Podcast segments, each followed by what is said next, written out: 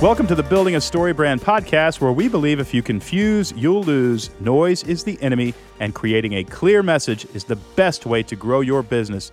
I'm your host, Donald Miller. I'm joined by my co host, JJ Peterson. Hi, JJ. Hello, Don. JJ, you know who's on the show today. I do. It's Chris Guillebeau. He started something called the World Domination Summit. Yes, which I love that name. I love it too. Yeah. And the summit is basically about how to take over country by country the world.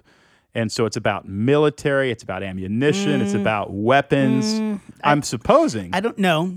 No, I don't feel like it is. I don't feel like it is. I have not been. You have been. So don't even pretend like Dick you've been. Cheney been. is the main no, speaker. No. Kim Jong Un has a breakout no, session. No. No. It's about how good colonialism actually No. is. No. No. well, that's not what it's about. Not at all. I've actually been. I was asked to speak there, thinking that's what it was, and I was surprised. Seriously, did you really think that's what it was? No, I didn't think that's what it was. A pro-colonialism approach to the world. No, that's not what it was. It's actually a bunch of entrepreneurs. It's a bunch of young, hip, awesome entrepreneurs in their late 20s and 30s, early 40s who are just taking over the world. And what I love about it, it's this conference that basically says the world is ours now. We're not going to sit around and be consumers. We're going to be creators. We're going to be people who make things and sell things and do things and change things. And it take, is, it's our world, so let's take responsibility Yep. for it versus like blaming other people and throwing Yes. everybody under the bus. Let's actually take ownership and say, "This is our world. Yep. Let's make it the world we want it to be." it's so fun to be in a room with a group of people like that. It's Yeah. the best audience I've ever spoken in front of. Yeah. It's actually a funny story because Tim and I were backstage at this conference and I'm supposed to speak. And Chris was sort of a stickler, as he should be when you got 3,000 people in the room, that you ended on time. Yeah. And I'm looking at the clock of the guy in front of me. The guy in front of me was, I can't remember his name, but you know, he sat at the piano and he had the Portland Gay Men's Choir as Uh-huh. his backup band. And he was singing a song that went on forever called Lazarus Come Out. was the name of the song. And I literally, as soon as he took the stage, I looked at Tim and I went, This is gonna go long. this guy likes being up there a lot. it's gonna go long. Certainly it went 15 minutes long. And we had timed it where like when I was done with that talk, I had to run out the back door so we could get to the airport to get on this flight to get up to Canada. it was very clear. We're gonna miss that flight if Yeah, this yeah. guy keeps going. Anyway, the chorus was Lazarus come out. La- you know, like come out of the closet is what they're saying, right? Lazarus come out. And I walked out my opening line. He just handed me my opening line. My opening line was, I've never wanted my name to be Lazarus so bad. As I do right now. The audience laughed, and I was like, "We're off to a good start." Anyway, had to cut 15 minutes off my talk, but that's okay. It was worth it for the joke. And now I have the album. I just listen to it all the time. All the time, Lazarus over and over. Yeah. That's hilarious. Anyway, it was it was a wonderful conference, and Chris is a great guy. He, Chris basically, you know, I think his passion is to help people get their dream off the ground. Yeah. Specifically in business, like if you have a business idea. Make it happen. You know, accept responsibility for this passion that is born Yeah. inside of you and bring it to birth, right? Make it happen. And so he's got a book called The $100 Startup that he released a few years ago. It's a New York Times bestseller. And he's releasing a book now called Side Hustle. So let's say you got a job and you're like, you know, I kind of want some side money. I want a side business that may uh-huh. or may not turn into the full time thing. This is your book. And he's a wonderful writer. It's actually kind of a big book 230 240 pages step by step in 27 days how to go from an idea to actual income Oh wow. i know i'm telling you the guy's smart Yeah. the guy knows how to package his material we had a wonderful conversation earlier in the week i can't wait to share it with our audience have you ever had a side gig did you ever have like anything on the side you know that you, you did for money Yeah, I delivered newspapers. I, When you were a not, kid? not necessarily like a passion project, but no, I delivered newspapers as an adult actually to make a little extra money on the side so that I could do some extra things. Yeah. And my mom used to. my mom would make crafts at Christmas, like Yeah. for bazaars, and so I actually took that on as an adult. and sold them Yeah. I would made like these mice that had Hershey's Kisses in their mouth when you squeezed them, and I made bears that were decorated for Christmas as How like a were you side then? thing. 37 Yeah, it was last week. No, I was. It was after college. I actually did like really did like craft. did you fairs, sell them like down at the church craft fair Yeah. That's or like at bazaars and things like that where you'd rent a table and do like I did like army men that were made out of clothespins and stuff. Yeah, it was, oh, You're yeah. giving me an idea for a hidden camera show. so you and I would actually, because you were going to do that Bad A Brothers show. You had that Uh-huh. pilot thing with you Yeah, and your yeah. brother, and you try to go around breaking obscure laws in order to teach history. Mm-hmm, You and I could do a hidden camera show where we just go to these church craft fairs and just have really, we just sell really stupid things. For instance, like a, Oh, I a like watermelon sling. A watermelon sling like to carry around over your shoulder. I, actually, Well, no, like a baby. that. You Yeah, carry it in front of you, no, but it's- then that's actually genius. I think it is genius. Yeah. And then you could cut you cut a hole in it, and you get a spoon. You could eat right out of the sling. Brilliant. So you can actually do you can throw a frisbee and eat. You can't throw a frisbee and eat watermelon at the same time. Mm-hmm. Big problem. at a picnic. so Big you do the watermelon sling, Yep. and you just get people's responses to it. I like it. I like I don't think that's going anywhere. Nope. Anyway, I think I'm going to do it. I'm going to start that as a side business, the watermelon sling. Nice. And anybody else who has a dream like mine should not be so diminished by their co-host. Mm-hmm. I've only encouraged you in everything you've ever wanted to do. You are now director of, of watermelon slings. I'm in. Okay. Anyway, tons of advice. If you do have a passion or a side hustle that you're wanting to get started, you're going to love this interview. I'm not going to wait any longer. Here's my conversation with Chris Guillebeau.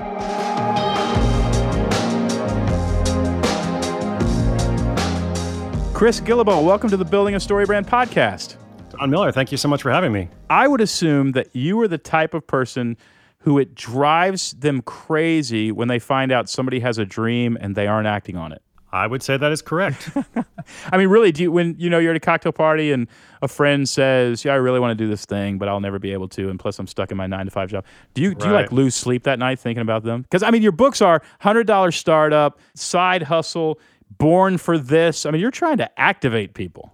yeah, I mean, I am trying to activate people, but let me go back just a little bit. I don't know that I would say I lose sleep or it drives me crazy because I think people are in different phases and different seasons in life. And I can kind of go back to like times in my life when I had a dream, but I was kind of stalled out or didn't pursue it actively. So I guess my hope is for some of those people that maybe it's just not the right time and they're going to find something that will be a catalyst or an amplifier and kind of push them along. But yeah, I guess maybe when people are continuously in that place, you know, you ever meet somebody and they like tell you the story and then like you see them six months later and it's the same story and then six months after that the same. That, that have, does get a little frustrating. Yeah, I would think so. World Domination Summit is a wonderful group of people that you've curated this incredible conference. And the way I describe it to people is it's a group of people, thousands of people, who all uniquely accept complete agency over their lives and even probably the state of the world. I mean, they literally go, Well, the world is bad, but we can do something about it.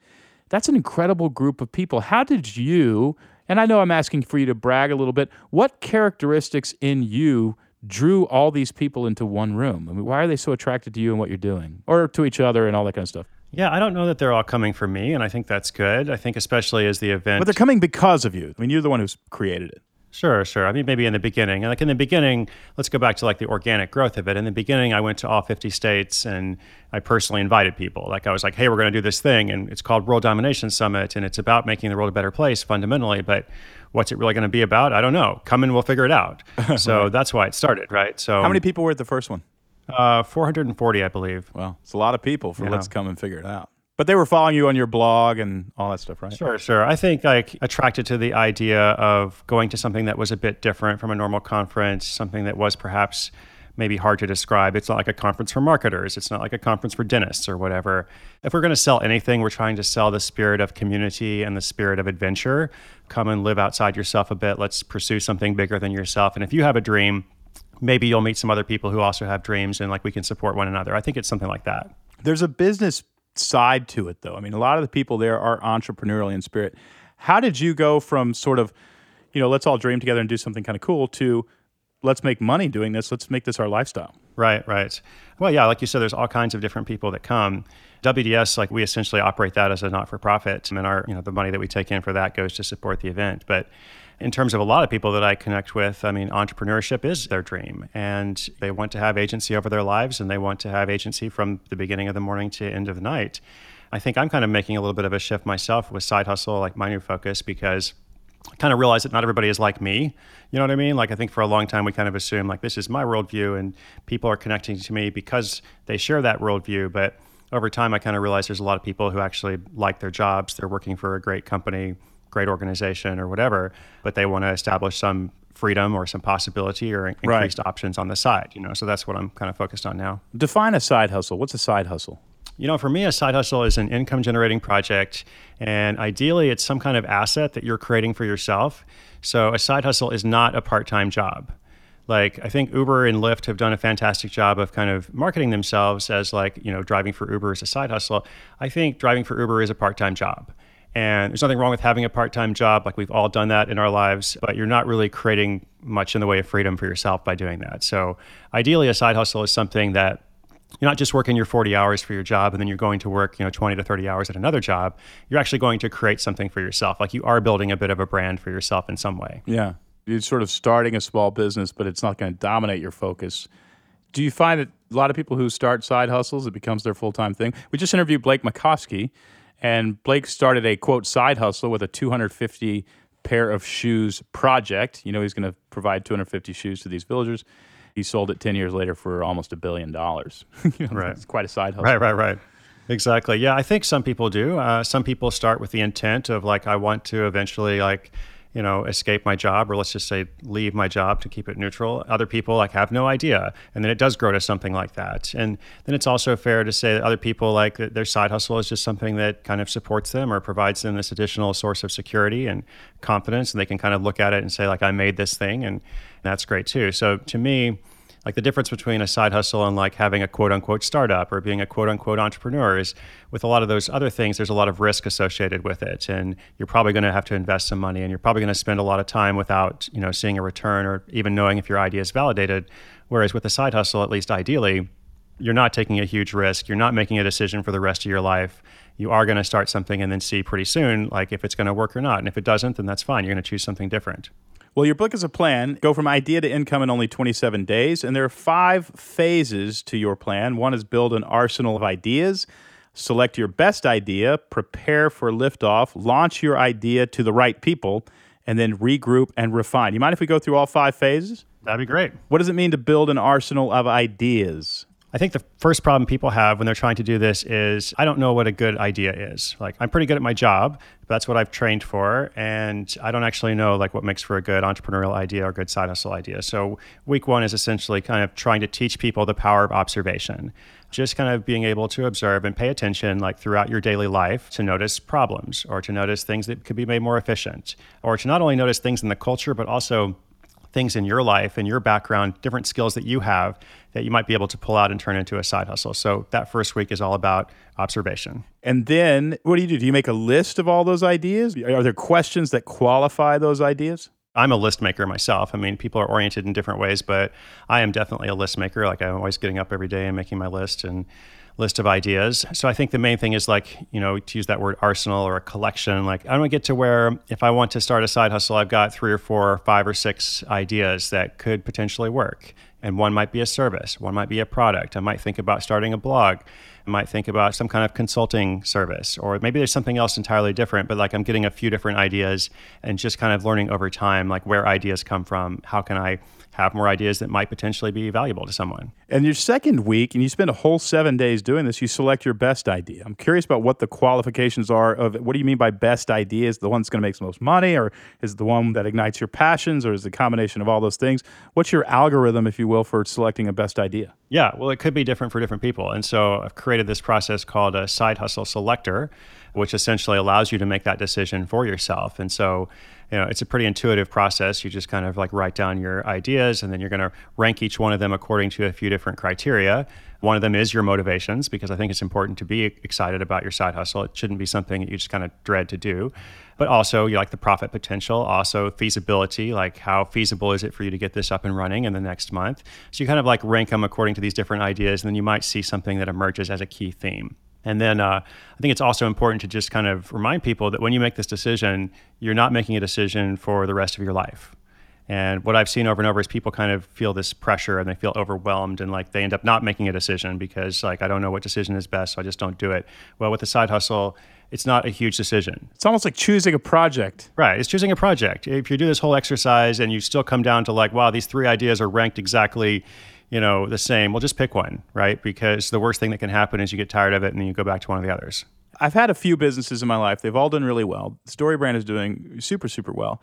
But I keep telling myself, well, but yeah, you're only good at this business and you're, you're only good at the last business publishing. You're not really an actual good business person. I mean, like if everything was taken away and you're making me want to start a side hustle for maybe just a couple months just to prove myself wrong. Just to kind of give yourself some reassurance. well, I don't, I don't think you have to worry too much. It sounds like you've done pretty well, but But that's not the only point of a side hustle, though, right? Side hustle is like, Right. you know, live out your passion a little bit, have a great time, meet people, challenge yourself. you know, it can be like a, a different extension of creativity. Yeah. That's what I've seen with a lot of people. Like I, I just did this story about this guy in Dubai who's a managerial accountant and he actually makes $1,000 a month producing poetry slams. It's a totally different creativity process. Like he, he's not going to quit his job as a managerial accountant. He likes that, but he likes poetry and he's found a, found a way to teach you know the specific workshop format that he does and put it on. So there's all kinds of reasons you know why someone would you know choose to pursue this kind of project. And what i like about it is like you know we all have hobbies like things that we do that we just enjoy and that's fine. Not everything we do should be for money but wouldn't it be cool if you had a hobby that also actually made money? And that's what this is about. So like that guy in dubai it's his hobby but he happens to get paid for it I'll be back in a moment with the rest of my conversation with Chris Guillebeau.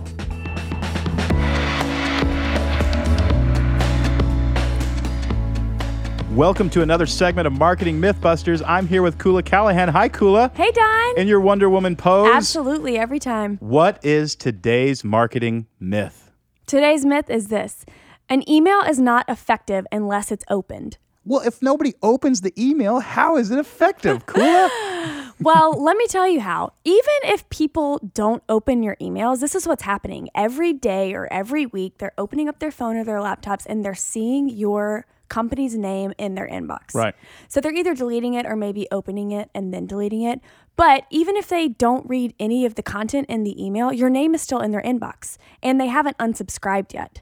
So really, they're thinking maybe at some day down the road, I might need this product and they've given me really valuable information up until this point and I can Yeah. trust them as the authority. So if I ever come across this problem they can solve, I'm going to call them to fix it. Yeah, and if they didn't want to get the email from you, they would unsubscribe. So Totally. I follow folks like Jeff Walker, Mike Hyatt, who have added enormous value to my life and to my business. But I don't open all their emails. I don't think they would be offended to hear me say that. But I don't unsubscribe. And the reason is one out of every 20 or 25 of these, I'm going to have the time to open them and sit Mm-hmm. and read them. And it adds incredible value. But here's the other benefit exactly what you said. Mike Hyatt or Jeff Walker are reminding me that they exist all the time. Absolutely. So when I think about executive coaching or I think about productivity or I think about growing a platform or if I think about launching Right. products through email, I think about Michael or I think about Jeff because I haven't forgotten them. Absolutely. And so there is enormous benefit to just sending out emails every week, every couple weeks with valuable content. And I wouldn't be too upset. I think our open rate tends to be between 20 and 38%. 20 would be on the low. Those are pretty good numbers. Mm-hmm. Right. I don't worry about the 70% of people who don't open it because they saw my name and they're not forgetting that Donald Miller or StoryBrand exists. Right. So I wouldn't get dismayed about that stuff at all. And that's also not an excuse to send silly emails or stupid emails No. that don't provide value, right? they like, should- of course, you want you your still got the 38% opening them. You yeah, have to totally. value. And on the off chance that one of those 70% hops in their inbox and opens them, you don't want to lose their trust, right? So you continue to add value, establish yourself as the authority and the expert, and give them useful advice that they can take and help solve a problem that they have. So that when they, again, encounter that problem down the road, they're going to think of you because they've seen your name over and over again. That's exactly it. Well, listen, if you're not doing email marketing, you need to start. StoryBrand is built on email marketing. It is still extremely valuable. And you say, Don, everybody's doing email marketing now. Well, that means less people are actually going to give you their email address. But anybody who does give you their email address is a seriously qualified customer, mm-hmm. and you can send them series of emails that basically close sales while you sleep. Absolutely. If you want to know more about how to create what we call a sales funnel, that is a lead generating PDF that gets an email address that follows up with very strategic, specific emails that work as a sales force that you don't have to pay. It just works while you sleep. It's all automated and digital. You can learn more at storybrand.com slash roadmap. We actually have an online course that will teach you to create a sales funnel and will teach you how to write emails that hopefully do get open, but even if they don't, they are going to increase brand awareness and they're going to increase the percentage chance that customers will contact you. Just go to storybrand.com slash roadmap, storybrand.com slash roadmap. Koula, thanks again. Thank you.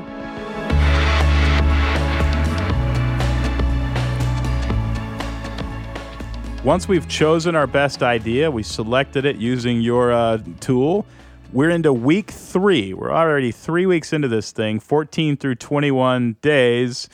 We're preparing for liftoff. What do you do when you prepare for liftoff? Well, when you prepare for liftoff, you're going to do everything you need to do to get that project out to the world. So you're going to define your deliverables, like what is it that I actually need to create? Do I need a website? Do I need you know something else? So I have this like thing called create a side hustle shopping list. Like let's figure out what tools I need. That can be kind of overwhelming to people because there's so many different resources online. So let's really simplify that and make a list. Then of course we're going to figure out what is my offer. I've got an idea, but an idea is not an offer. Like people don't buy ideas. You know, they buy a product, they buy a service. It could be something different, but let's you know go from idea to offer you know as quickly as possible. And so I'm trying to help people do that in different ways. So after we sort of organize, here's how we're going to get it to the world. Here's what I need to do to get it to the world. Here's what I'm going to charge for it. We go into the final week, day 21 through 27. Launch your idea, but you actually say launch your idea to the right people. Who are the right people? Well, first of all, how do you launch it? Do you make a big drama out of it, or and then what do you mean by the right people? Yeah, I don't think I have a drama chapter. I should. I probably probably go back and add that. theater, much theater. Right, right, right. Well, I, I, don't think there's anything wrong with a theatrical approach. I mean, that can work for some people, but the main thing is like. Uh, I'm proud of this thing. How can I share it to people? And how can I share it with the right people, as you said? Like, who are my ideal customers? So, try to encourage people to think not so much about a target market or about demographics, even necessarily, but maybe even getting just more specific and like, who's that one person out there with the pain point or with the problem that I'm trying to solve? Like, what are their goals? What are their aspirations? And if I create this thing, you know, how's it going to make their life better? And also, how can I connect with those people? So I'm trying to encourage people to get this process going pretty quickly. Like you might notice, you know, it's five weeks, and like the fifth week is about refining and regrouping. But within a month, like within four weeks, you're actually putting this out into the world. Yeah, you're actually selling it already. And I actually like week five almost the most out of all this because, you know, a lot of people they'll try something, it doesn't work, and they'll say it didn't work. I can't tell you how many times at StoryBrand we've launched something and we weren't happy with the results and sat down and refined it and saw it double, triple, quadruple in interest and revenue because we sat and refined it. I think it's one of the most important things you could possibly. You're just not going to get it right the first time, and the chances of you getting it right the first time are very slim. I think what people expect when they haven't done this before, they start their project, they think one of two things is going to happen. It's going to be this huge success or it's going to be like a colossal failure. And what often happens, like you've experienced this, is like it's not either one of those. It's kind of in the middle. Like your idea works a little bit, but not quite, you know, what you expected or what you hoped for but you learn something, you gain some information that you can then go back and tweak and make some changes, and then you may see that big success at the end, you know, or you may decide, actually, I tried that, like let's actually not do that. Let's go back to that, you know, week two. Let's go back to my side hustle selector and let's choose something different. But the quicker you can get to that process, the better. This seems like a fun book if you have a small group of friends who have a little bit of entrepreneurial instincts or don't to actually do a 30 day let's meet once a week small group, if you will, community, and everybody try to do it and report back to each other and keep each other accountable. You have anything like that going on? Uh, yeah, I'm actually going to start these groups uh, pretty awesome. soon. I'm going to do yeah, I'm going to do a hundred city book tour, and not just in all the cities I'm going to, but anywhere people can go online and get some resources and and just have their own group, and that that would be totally free. Okay, Chris, what can life look like if we actually buy the book, get into one of these small groups, get inspired? Tell me some stories of people who started a side hustle and how it worked out. Okay, yeah, I'll give you a couple stories. Uh, one story is of a guy who goes on a cruise with his wife. Right. And they weren't super into cruising. Like I think uh, in-laws gave them a gift certificate or something, so they went. and They actually had a good time. Came back and said, "Well, that was better than we expected." But before they left, this guy had a bunch of questions and he couldn't find answers to them online. So his questions like, "Can I watch Netflix on a cruise? Like, how does the internet work? You know, stuff like that." Yeah. So he's a copywriter by background, so he uses his skill and he creates a little WordPress blog, really, really simple. Like he spent a couple hundred dollars on design or something. And the whole WordPress blog is essentially answering questions about cruises. So, you know, for example, he creates a post, can I watch Netflix on a cruise? You know, and writes the answer to that. And he just keeps doing this and doing this. And he basically connects that website to Google AdSense to where when visitors come to the site, they'll read his answer. If they click one of the links, he'll get paid a small commission. Right. In about six months, uh, he's making $3,000 a month wow. from this site. That's amazing. And so he just keeps adding to it and adding to it, but it's basically passive income. It's just a right? niche. Like nobody had ever thought of that and nobody had ever done it That that makes sense. Right. So like nobody had ever done it, but a lot of people were searching for that information. Yeah. Like there's like 100 million subscribers to Netflix, and presumably some of them go on cruises, but they couldn't find that answer. And so maybe that's one thing. Um, there's a guy who goes to Nepal. Like he's from Canada, meets a woman, gets married. She's from Nepal. They go to Kathmandu for their honeymoon. And while they're there, they notice that cashmere is pretty cheap in Nepal because that's where cashmere comes from. So they decide to buy like $1,000 worth of cashmere, take it back to Canada, and start this little business called Kerala Cashmere. Now, they both had their day jobs, like they're still doing their day jobs, but they were able to resell that first investment of $1,000 of cashmere for about $5,000. Wow. So they make a profit with that. They send a portion of the proceeds back to Nepal to improve girls' education there. Then they place another order. And so over the course of a year, like they're building that little side hustle up, they're hoping that one of them is going to be able to go full time with it. Maybe it will become something much bigger. You know, maybe it will become like Tom's shoes, but maybe it won't. And that's okay too. Like it's still an asset that they're creating for themselves. They're doing something that's good in the world as well. So, it, you know, for them, it meets a lot of different needs. I love this idea and I love this book, Chris. Thanks so much for your inspiration. First of all, starting businesses is just a blast. You know, it's okay to fail. It's okay to if it's a messy process. It's never not a messy process. But I think a lot of folks are missing out on stuff if you don't give it a try once. If you had to stop right now, if you had to stop doing everything you're doing, you had to start a new side hustle, Chris, what would it be? I'm curious. Yeah, that's a great question. Stop everything I'm doing. I mean, I know it would be something with writing and connecting with people, which is what I'm doing now, but it would be in a different way. Like, I don't know if I'd choose a different topic, if I would go back to like my days living in West Africa as an aid worker. Like maybe there's like a group of people there that are underserved in some way. So I think I would still use those same skills, but maybe with a different approach. I love it. I'd start a lawn maintenance business. Can you believe it? Okay. Because I love mowing the lawn. Okay. I really do. Would you love mowing other people's lawns like every day? I just want to be on the lawnmower, mowing the lawn, and then somebody else has to come and actually do the weed eating and stuff. But I think I'd be Okay, happy. That's great. my side hustle. I'm going to get it going. Sounds great. Man, thanks for giving us your time. The book is called Side Hustle From Idea to Income in 27 Days. It's by the author Chris Guillebeau, G U I L L E B E A U. And you can actually go to sidehustleschool.com to learn more about it. By the way, terrific website, wonderfully designed. Oh, thanks. I didn't design it myself. Well, you did a great job with it. Whoever, somebody did a great job with it. Chris, thanks so much for taking time today. Thank you guys so much.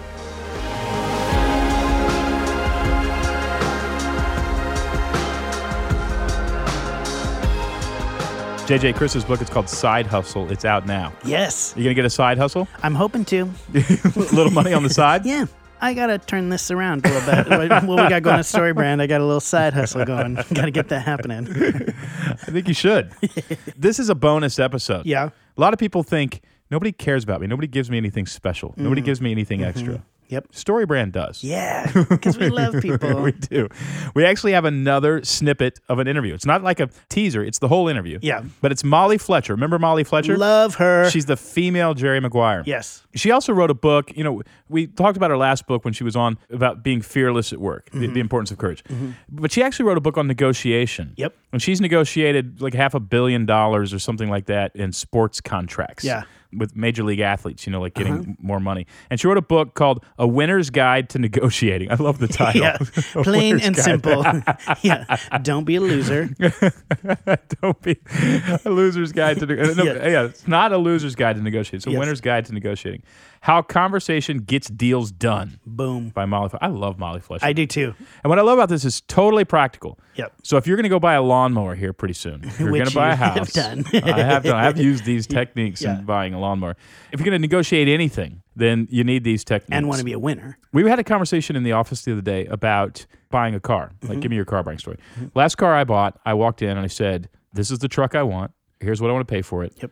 And in 31 minutes, I'm walking. Yep. And they did it in under 30 minutes. I had I had that truck and I was Yeah. walking out. Susie in our office, our newest team member, she's Uh-huh. incredible. She had the opposite story. She basically researched what's the lowest possible price, and she had some inside information because Uh-huh. she has like family in some sort of car business. She had she knew the lowest possible price that she could get for this car, and she goes to the car dealership. First of all, she knows she's going to be there a while. She packs snacks. My favorite part, the whole story. She packs snacks. She goes to the car dealership. She tells them, I want to pay this. They say, no, we're not going to sell you the car. I mean, they're going to make like $38 Yeah, yeah. on the deal. Yeah. Like, we're not, we're not doing that. And he goes, okay, well, I'm just going to wait. I'm going to wait here. Like, what do you mean you're going to wait here? We're not going to sell you the car. I'm going to wait here. She's there for eight hours. No. They sold her the car. Oh my gosh, I have not heard this wanted. story. That's Yeah. amazing. I told you make you love Susie. Yes, It's like yeah. welcome to the team. I know, Seriously, You are on our team.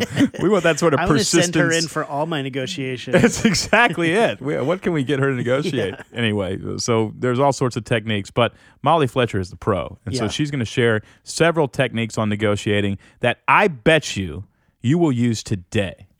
I bet you some of these you're going to walk away. You're going to get to the office after you listen to this, and you're going to use them in about eight minutes. So listen carefully. They're pretty powerful. Here's my uh, bonus interview with Molly Fletcher on negotiating. Molly Fletcher, great to have you back. It's a pleasure. Last time you were on, we talked about being fearless at work, and people love that interview. But I want to talk about negotiating because you've negotiated a half billion dollars worth of deals for athletes, and uh, you know what you're doing.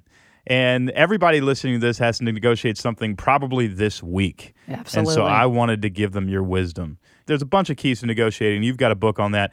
But can you just give us maybe four tips, four strategies we need to remember when we're negotiating? Yeah, and I'd say too, you know, we we have an opportunity to negotiate every day, right? I think that Yeah. there are more opportunities to negotiate than maybe sometimes people realize. And so I would encourage people to recognize that it's all around us. It's every day. It's not just our salaries and our bonuses, right? Yeah.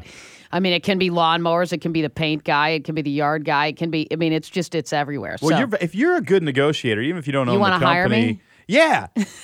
but literally, like one of my guys came back, and you know, I knew that this company wanted X amount, and he came back and said, "Well, we got forty thousand dollars off of that." He became very Yeah. valuable in my eyes. Absolutely. So even if you're in middle management, Oh, for sure. you go back to your boss and say, "Yeah, I actually cut twenty thousand dollars off of that, and negotiate a little bit with them." Nobody's going to forget that if they're your boss. They're going to remember that. absolutely, and no matter where you are in an organization Yeah, too, I abs- think yeah, if, I- I you know, I believe it. Yeah. Okay, what's the first so thing I need? mean, I think first of all, you've got to really set the stage, right? So I Yeah. mean, I think you've got to make sure that you've got the foundation to be reasonable and realistic. I mean, the last thing you want to do is, you know, I can't go ask a NBA team right now to pay me ten million bucks a year. I mean, you know, I'm a 45 year old female, I ain't getting it. So you need to be realistic in what you're asking for, and you've got to set the stage for that. Which means I think you've got to do your research. So when we were negotiating player contracts. I need to make sure I got all the comparables on if it was a second baseman, all the other second basemen in the league that had the same amount of service time as that athlete. And I would break down all those stats and look at those so that I was very well prepared for those difficult conversations. So you've got to have all your stuff squared away. You've got to set the stage, which to me is really important. And then I think you've got to connect. I think the interesting thing is, is a lot of people hear the word negotiation and they kind of cringe, right? Yeah, they think, yeah. oh man, that's a really kind of, that's no fun. And to me, negotiation at the end of the day is about connection. It's a people thing. It's a people thing. And yeah, and that, by the way, is one of the things I think you should never sort of do online. Uh, you know, I think you always want to negotiate live if you care about getting the deal Really, I've done. heard that a lot. Like, get on Yeah. a plane, go talk to them. Yeah, or if you have to be on the phone, that's okay, but absolutely not over email, whatever. That to me doesn't work because you get so much back in the moments from the tone and the timing of the other person. So to me, finding common ground is imperative. You've got to find common ground. Is this a way all part connect. of framing? No, this is a different point. So I Okay. think number one, you've got to set the stage. Number two, you've got to find common ground. In other words, What's a win for both of us here? What's a win for both of us? And I think, you know, it's little things like you've got to use the word we. Mm-hmm. I used to sit with GMs and say, you know, we want to keep him here, don't we? I mean, if we keep him here, the fans are happy. It's we, it's not, don't you want to keep him here? I mean, it's just the, those subtle things I think are key. And you want to connect. And, and I think you want to stay curious in those moments. So some people that are listening going, well, yeah, but this guy is so hard to connect with. It's just brutal. I think you've got to stay curious in those moments. So sometimes when we're trying to find common ground or connect, we may get defensive. I mean, there was a lot of times that I wanted to get up and walk out of the office or walk out of a room or whatever it might be. But in those moments, the more curious we can be, the more we can figure out what is their position. Why are they hanging their hat on this topic, this thought, this point, whatever it is. So I think you've got to stay curious so that you can connect. I would imagine a lot of people, when they go in and negotiate, they think of themselves automatically as adversarial. They and That's a, do. that's a mistake. Absolutely. You Right? want to, yes, because You, you're how looking can for you how get can- a deal done when you're not connected or you're sideways? Yeah. And how can I provide so much value for what you want that you're willing to pay for it? For sure. That you get a big return on this investment. Right. But to me, I mean, you know, having that relationship with GMs, with manufacturers, if it was a golfer, with teams, if it was a guy, is imperative. We don't have to be sideways to get deals done. And I think if you want to get a deal done with somebody and do more than one, right? Mm-hmm. It's even more important to make sure that you connect. And then once we ask for what we want, if we've set the stage and we've found common ground, then we can ask for what we want, right? Because we've set the stage, we found common ground, so now we can ask. Yeah. And that's, you know, I told that on our previous podcast, that Yeah. story about one of my guys. But you've got to ask for what you want and then you've got to pause. And yeah, you talk about this, the power of the Oh, pause. And you mean it literally. Totally. Like a pause can be a minute and a half. It can be a week. It can be a month. It can be, you know, who knows how long a pause can be. But the power of the pause is a big deal because, Yeah. and that's to me the mistake that people make. So, like, you know, you've been working out a lot, you said, right? A little bit. So, you know, when you do abs and you've got like the little medicine ball and you're throwing it back and forth to each other, right? and so, you know, when you when you throw that medicine ball over and they just catch it and they're doing their setup and it's their turn, to me, that's what the question's like in that power of the pause, right? You just sort of throw that medicine ball over and they're just And they're there. struggling with it. They're struggling with it.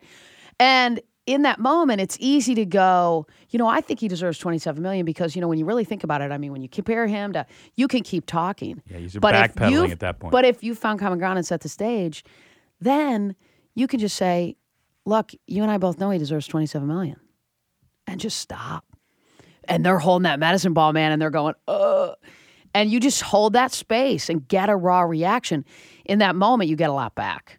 You get a lot back. So to me, the power of the pause is a huge, huge part of of the negotiation process. That it was one of the chapters of the book that that a lot of people really connected to. That you know the media kind of grabbed. I mean, people just feel like that's one of the one of the most important pieces. I think that's an often kind of a big gap for people because it's pretty weird, right? If you're negotiating a contract with somebody to ask that and then just hold that space, it's not comfortable. I can't wait to try that. I gotta I go find something to buy. I need Yeah. a lawn tractor. I'm gonna use it. Go for it, man. Set the stage, find common ground, ask, for, what, you they want. and the power of the pause. Amen. Four negotiating tips from Molly Fletcher. All right, if you want to know more about negotiation from Molly Fletcher, get her book, A Winner's Guide to Negotiation. A Winner's Guide to Negotiation, available wherever you buy books. Molly, thanks so much for being with us. It's a pleasure. We always learn so much from you. Oh, you're sweet. You going to let us know when the next book's out? I'm on it. Every Okay. every 12 months, you got to pop one out. And you'll, you'll come on for free? Of course. Will you pay us a million dollars to come on? I'm going to pause. Me too.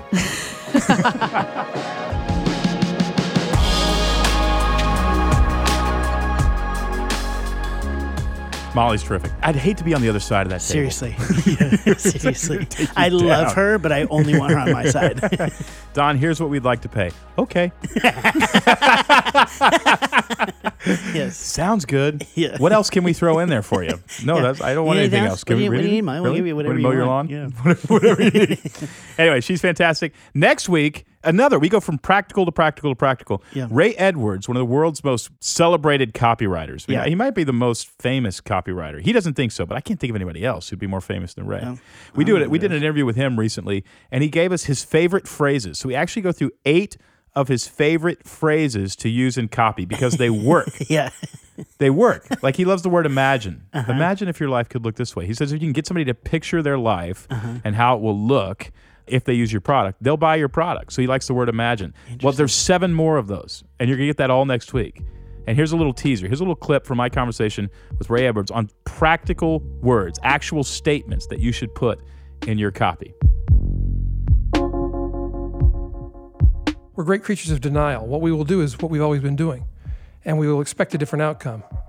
And it never happens that way. So, people, given the opportunity, will stay with the inertia or the, the gravity, which is don't do anything, just keep doing what I've always been doing and wish that it worked better. Right. And so, what I like to do is point out that's a flawed strategy. And I just say, if you don't do anything, it's only going to get worse. And then, if I'm teaching students how to write copy, I'll say, now just spell out the ways it's going to get worse because you know it's true. And always in a room full of people, the heads will start nodding. Oh, yeah, it's only going to get worse. Mm-hmm. whatever the business is, whatever Yeah. the service is, they know if you don't do something about it, entropy will take over, it'll get worse, it'll deteriorate. There you go. There it is. When you hear all seven, you just start using them all the time. I know. Imagine that. Yeah. I used them to negotiate dinner tonight. Did you? yeah, I did. I got I got the dinner I wanted. I got What'd you get us? Betsy wants to do more healthy foods. I want to do burgers. Yeah. I want to do burgers. I'm on your side. we'll get Molly to negotiate for us. That's exactly it. Maybe I'm not such a bad negotiator. Maybe there's, there's a lot in common here in these episodes. So pay attention next week. The interview with Ray Edwards is terrific. If you haven't subscribed to the Building a StoryBrand podcast, do so now. Just go to Apple Podcasts and make sure you're getting every single action packed, mm. value packed mm. episode. Mm. JJ has subscribed. I have. I have actually. I finally figured out how to do that. I actually, I'm just now realizing I'm not subscribed. Done. I just go to the website and I listen to them. No. bad. Come on, let's get those numbers up. Don't tell Tim. I won't. I do listen to everyone. Yeah. I go to the website and listen there. That's what I do when I clean the house. yeah. I listen to the clean. I finally subscribed. I figured out how to do it. this conversation has clearly come to an end. Yes, clearly. Music from this episode is by Andrew Bell. You can listen to Andrew's new record, Dive Deep, on Spotify or on iTunes. Thanks as always for listening to the Building a StoryBrand podcast, where we believe if you confuse, you'll lose. Noise is the enemy, and creating a clear message is the best way to grow your business.